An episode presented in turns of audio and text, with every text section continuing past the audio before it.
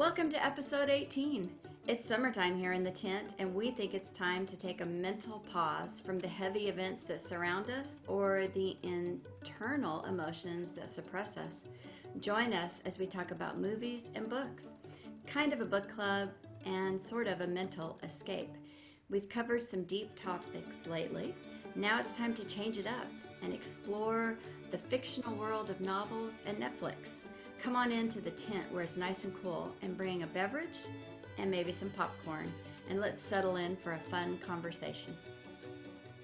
Hey, welcome to the tent. Greetings from Texas, y'all. And greetings from Florida. When Wendy was here a few weeks ago, we worked hard on our podcast. She worked hard on setting up some things for her summer sessions for her professorial duties. But we also took some time to have some fun and enjoy some good meals. And one of the things that we did was we watched a movie that was actually on, I think it was on Amazon Prime, and it was called Troop Zero. Such a fun movie. Did. If you haven't seen it yet, y'all need to watch it. Yeah, it was nice. So, you know, it's fun to be able to just sit back and soak in some content, you know, because inspirational content refills our soul and allows us to have reserves stored up to be able to have something to share. Right, and one of my favorite things to do as a teacher was to analyze literature. That's why I love fifth grade, because the little darlings could actually read and think, and we could explore novels that had, you know, the true hero and the protagonist and the antagonist and all of that. So that's some of the fun that we want to unpack today with the movie Troop Zero, and then we also want to bring in some ties with the Red Tent, because if you remember, viewers, listeners, excuse me, we named this the Indigo Tent because of a book that Wendy and I read years ago called The Red Tent. So we're going to talk a little bit about that today as well. Yes, we are. So in Troop Zero, the whole movie is about a group of misfits, thus the name Troop Zero. And we won't give away too much. We won't ruin the movie for you if you haven't seen it yet. But and then in The Red Tent, which is all about a patriarchal society that the men were sheep and goat herders, the women were childbearers and keepers of the secret. And especially within The Red Tent, they had an alliance. They had a coming together, not just because of their menstrual cycle, but it was also a place where they shared wisdom and love. And one of the it's a historical novel, so it's based on Jacob and his 12 sons, who became the 12 tribes of Israel and Judah. And excuse me, I have frogs in my throat today. So Laban was the grandfather of the 4 wives of Jacob. Technically just 2 wives and then 2 concubines. But anyway, Laban was a worthless soul in this story. And I think that the author based it on how Laban tricked Jacob several times and then was reluctant to let him leave, because he knew that when Jacob left, he would take the wealth and the prosperity and the blessings with him. But the main tie-in for this in the movie is one of the characters, Rudy, who was Laban's, not wife, but a concubine slave, basically a sex slave. And she was a misfit within the society of women. And so that ties in nicely to the movie, right? Yeah. And yeah, we have some thoughts about that we're going to unpack. Yes, because we're not just pausing our mental capabilities. We're pausing from the noise and the chaos and the news, if you will. Absolutely. To do some wise reflections, you know, not just to read a story and go, oh, okay, that was cute, or watch a movie and go, oh, great, but to just pause and say, you know, what connections do we want to make from these stories and movies to our journey toward our higher self. Absolutely. Then that's the ultimate goal every time for us in the tent, but it's also how we should walk through our day. And in fact, today, just real quick, my meditation mantra for the day now is going to be, I'm powerful, I'm worthy, and I'm grateful for where I am and who I am today. And that ties back to what the characters in both the book and the movie needed to realize about themselves. Yes. Okay, so that movie, Troop Zero, cute, fun movie, has a, I can't remember her name right now, but she's won an Oscar, she's won some Golden Globes, and she played the mean troop leader. And then Jim Gaffigan plays the father of the little misfit girl. So he's a lawyer who just can't get his act together, and a misfit himself in a way. Absolutely. All the adults were misfits. That was such a creative way to portray this whole community of people. And then his assistant, and I can't remember her name, but a wonderful, very prominent actress right now, she mm-hmm. was his assistant, like I said, and she was apparently a college dropout. She was working at one point towards getting her own law degree and had just stepped out of that and into this society in the South that was, this movie, what I think I really liked about it too is it didn't show the segregation and the problems from that aspect, the racial tension. It was there, but it was more about misfits, period, and that was a nice twist on a commentary on today's society. And now that we've been, you know, especially with the events going on in the news, and not to take away from those events at all, but I was just thinking about like how history has been delivered to us, and really, in one sense, our history lessons have been about the nobility, or about those who could, those who had, and what they did. And that, to me, I was just realizing that that's not really representative of the history of the majority of people throughout our lives. Not everyone who lived was a white supremacist, or whatever the right word you want to use. Not that was those, was still the ones in power mm-hmm. were the ones that maybe made those rules, and that you know, the everyday people, if you will, and including many, you know, throughout the history of the South, somehow, I'd like to hope at least, that there are stories and experiences where people did have positive, healthy relationships between people of different colors and different cultures and different religions. I mean, I maybe I'm optimistic, but stay optimistic. You know, because I'd like to think, yes, my dad grew up in Central Texas.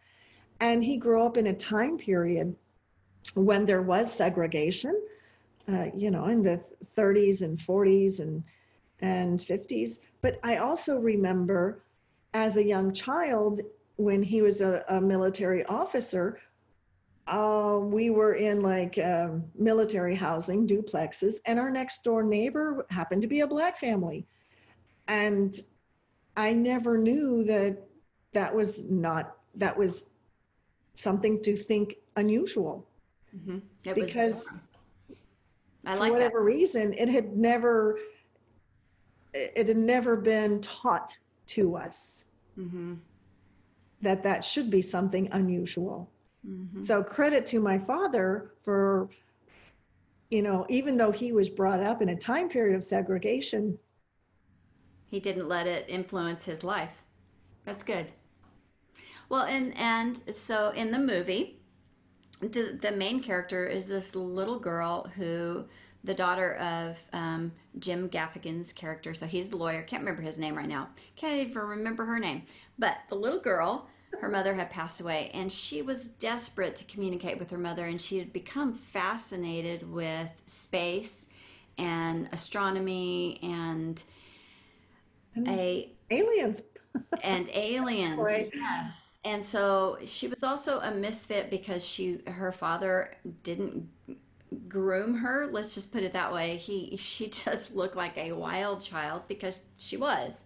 And then on top of it all, apparently she was known as a bedwetter and was locked into lockers and had things thrown at her and was bullied by all types of people as well as adults. And so that was the premise of her story. That was the action, so to speak.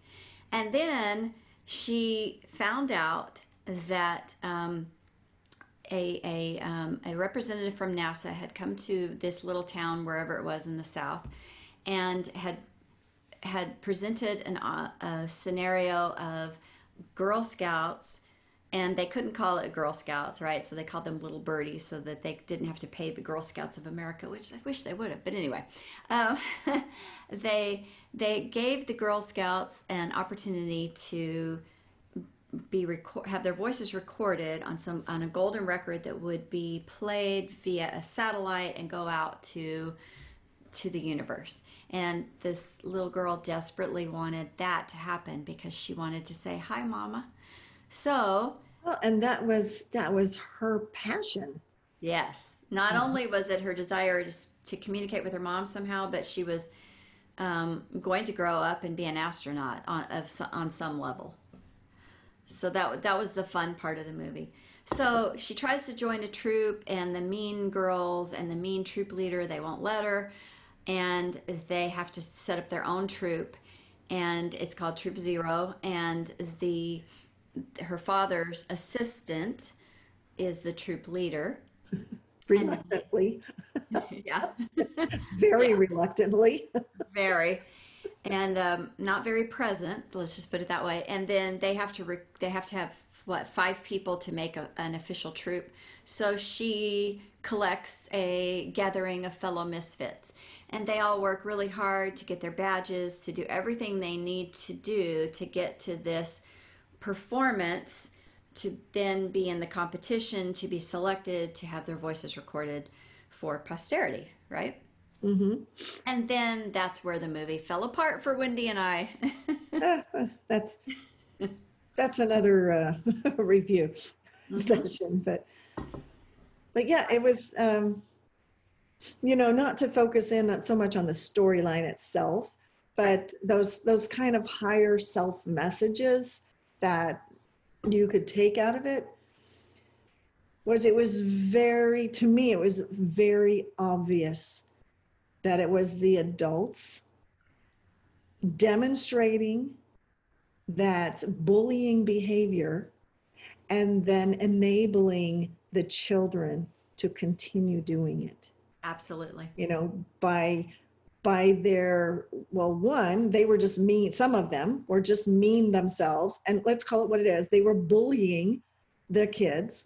And then when the kids were bullying each other, they turned and just didn't interfere at all. And I'm kind of going, parents, do you not see a problem with this? Right. Mm. Right. And then tying it back into the book of The Red Tent. So this is a strong group of women. These are 4 sisters that are Jacob's wife. And in that time period, they all ended up, as we all know, if you have a close friend, you end up on the same monthly cycle as her. This effectively worked really nice for a community of tent dwellers because they could come together once a month and rest and recuperate and be together in this tent. So now think about all the dynamics of the women in the tent. First of all, you got 4 sisters. That's huge. Have various degrees of connectivity themselves. Right. And then they're all married to one guy. which we won't even go there, but I can only imagine that had its own set of problems. But not only was it these four women and whatever small child they were nursing, baby that they were nursing, or toddlers that were allowed to come in and out, but you also had all the bondswomen who came in. So all of the servants or possible slaves of the time, because slavery has existed since the beginning of time, and it isn't based on color, it's based on power. But anyway, so you would have a wide variety of women in this tent, and one of the women was Rudy. And so I thought she would be a nice tie-in because she was severely abused by her husband, or her owner, really, technically. And then she had two sons, and as they grew up, they continued to neglect, abuse, disrespect her. And the women repeat the behavior they saw from their father. Absolutely.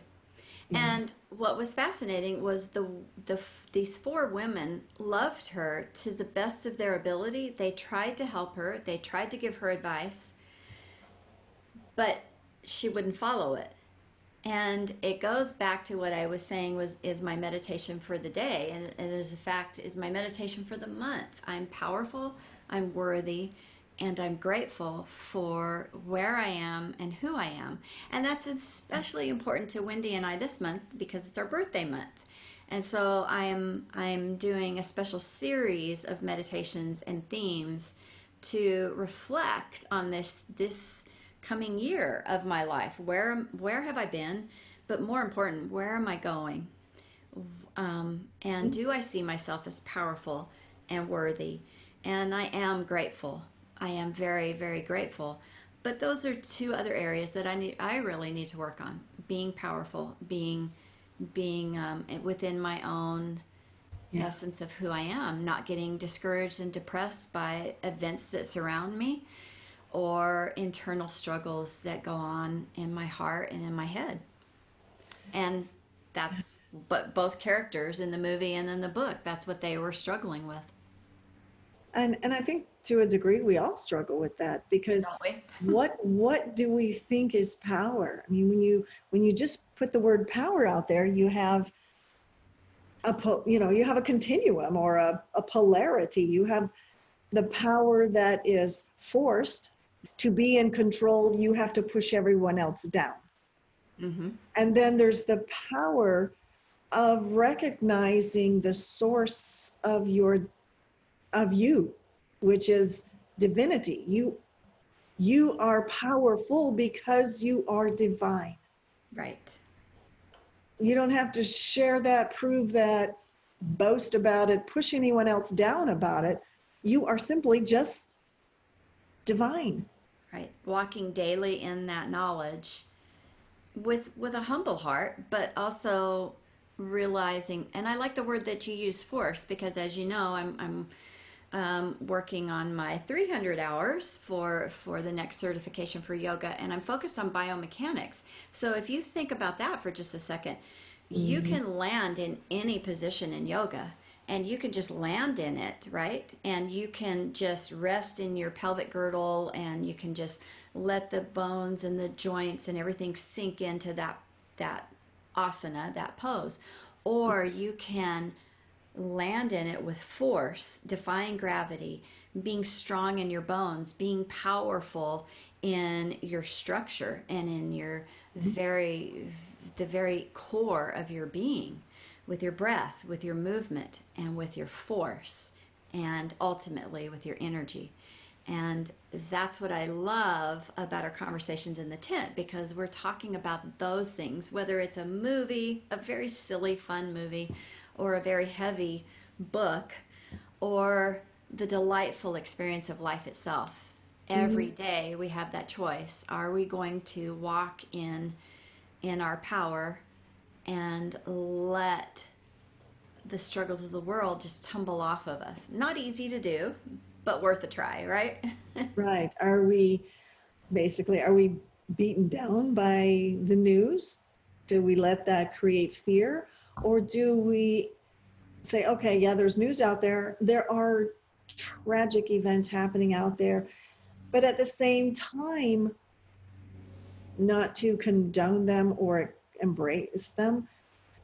However, there's, if you step back, before any momentous change in the course of our life or our history or our future, or there has to be some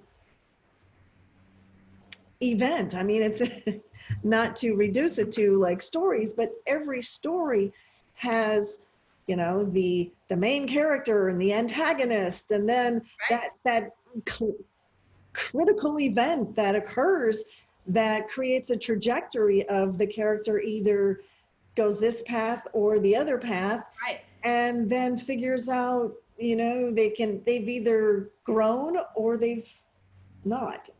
Exactly.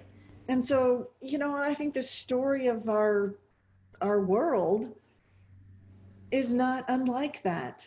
We've had some huge events that are now asking us to take a trajectory. Do we take these events and continue the same behavior, or do we take these events and say, yeah, collectively, maybe there is a different way? Mm-hmm. Right. Examine the bias and evolve to your higher self. But it starts within. Now, an interesting caveat to this whole discussion, I recently had to evict a renter, and she left quite a bit of trash and belongings behind, and I hired some people to help me get the trash out, you know, take possession of the property again. And I found her diaries, her journals, letters to herself, and poetry. And it's interesting because our last podcast was about journaling, right? Mm-hmm. So I find this young woman's thoughts on paper. I gave her a chance when I rented the apartment to her a year ago, or almost a year ago in August. She was coming out of a very abusive relationship. Her credit was terrible. The only thing she had going for her was she didn't have any evictions. She does now. But anyway, I talked with her about not jumping into another relationship. I tried to counsel her and give her advice, and talked about the need to not find her security or her emotional support from a man, but to let it develop from within. So she had never had her own place. She had always lived with a boyfriend or lived with a husband, and this was her first home, and she was so excited. Her name was the only name on the lease. Mm. Now, for several months, everything was fine, but a boyfriend came into her life who told her she didn't have to pay rent because of the coronavirus. Anyway, these journal entries, she talked about how she just wanted to be loved, and she just wanted to find Prince Charming, and that fairy tale. Yeah, the fairy tale, right, Wendy? Yeah, that nobody's gonna save you. You have to save yourself. And she talked about how hard she worked, and how she was working 3 jobs. That's why I know she had the money to pay the rent, because she was a hard worker. She was just misguided. And do we allow ourselves to be bullied and misguided by other people's thoughts or perceptions of us? Sometimes our own. And yes, and then are those people really our teachers of what's going on in here already? Mm-hmm. Right? Are they our mirror, so to speak? Yeah. And then thinking of that as every character, if you want to go back to the story analogy, every character that comes into your life could be one of many types of characters, right? They could either be like your hero support, or your antagonist, or just a, you know, what would you say, a supporting character. Mm-hmm. Yeah. Or a character that is there for, you know, to test your resolve. Right. So do you remember the movie Cold Mountain? Nicole Kidman, Renée Zellweger. Nicole Kidman was the main character. Renée Zellweger's character was the one that helped her because she didn't know how to run a house. This is Civil War time period, and she didn't know. All of the slaves had left because they could, right? And now this young debutante, beautiful woman has to run this house all by herself. And I think the father died, and along comes this hardened hillbilly character who comes in and shows her how to plant things, shows her how to kill a chicken and pluck the feathers and feed herself and take care of herself. To function.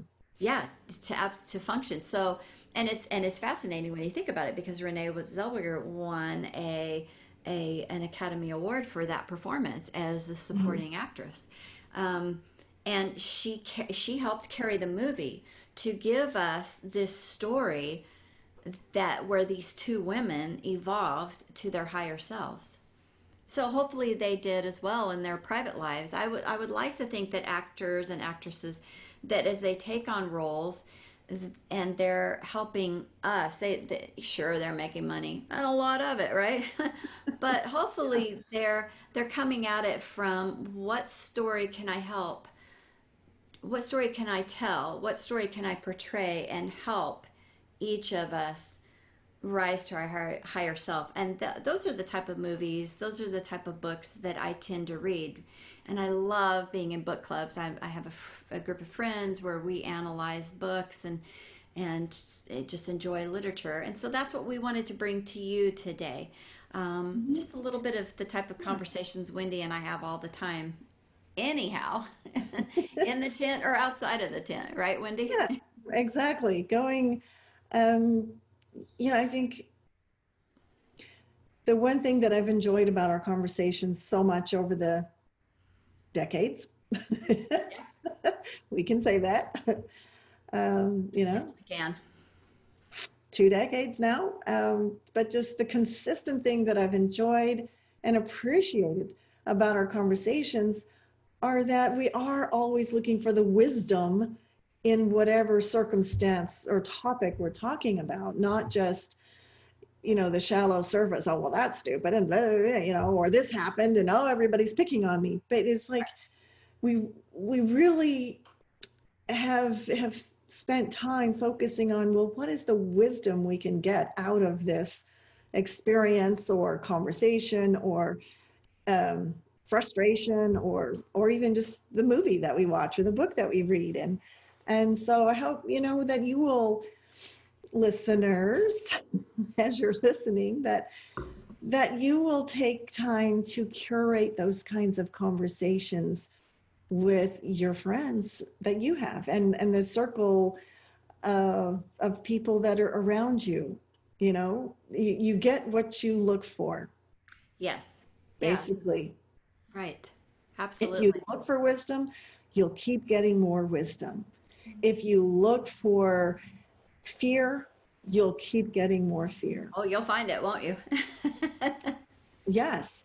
So be careful what you look for. Mm-hmm. And then to start winding down our conversation, one thing, and I just recently read or listened to The Red Tent on an audiobook, and so it's kind of a different reading experience when you hear it versus when you actually read it, and also a 20-year time frame. I loved. So go ahead, because you were. I'm hoping you're going with how it's a totally different read. You're picking up on different things, right? Having a moment there. Having a moment. Yep. I think having recently lost my second parent, but now my siblings and I are that eldest generation. Mm. And so I guess you just start thinking differently about things. But I was really struck with toward the end of the book as she's aging herself and she's reflecting on the different experiences throughout her life, how much she is, how important she finds that it is for these women to gather in this tent and keep the stories alive, not just for the sake of the stories, but because it keeps the memory of that person. Absolutely. Also, I can't remember what exactly she said, but it was something like, will they remember my name? That's right. Right. And to give you context, listeners, if you recall this story, so Jacob had 12 sons and one daughter. And so she's the keeper of her mother's secrets and stories. And she was supposedly raped, and then her father and her brothers had to avenge her being, and she had her life ripped away from her and had to go into exile because of it. And so at the end of the book, she's reflecting, is she going to be bitter for what was stolen from her, her child, her life, and then this tribe of women that she would have rather had grown old, you know, been there when they died, grown old with them, but that was not possible. But yet at the end of the book, as she's reflecting on her life, she is realizing it doesn't matter if time or circumstances separated them, she still is her mother's daughter. And that's how she viewed the four women. All four of them were her mothers. And yes, and that's how I see the Red Tent. And I hope we have some male listeners, but more than anything, I hope it's just a community of people who come together to share. Wendy and I we want to share our wisdom, our experiences, our thoughts. And we want to pull you together with us and help you on your journey. It's just that simple. And that's the essence of the Red Tent. She told her story, and she hoped that in the telling of it, she passed on some wisdom. Yeah. And that's to me, going back to the idea about history, is that is the real history. When we can take weave together all the people, the threads of our life.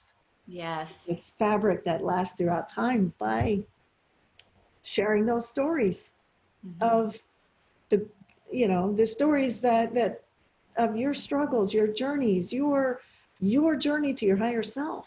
That's the kind of stories that are worth sharing. Right.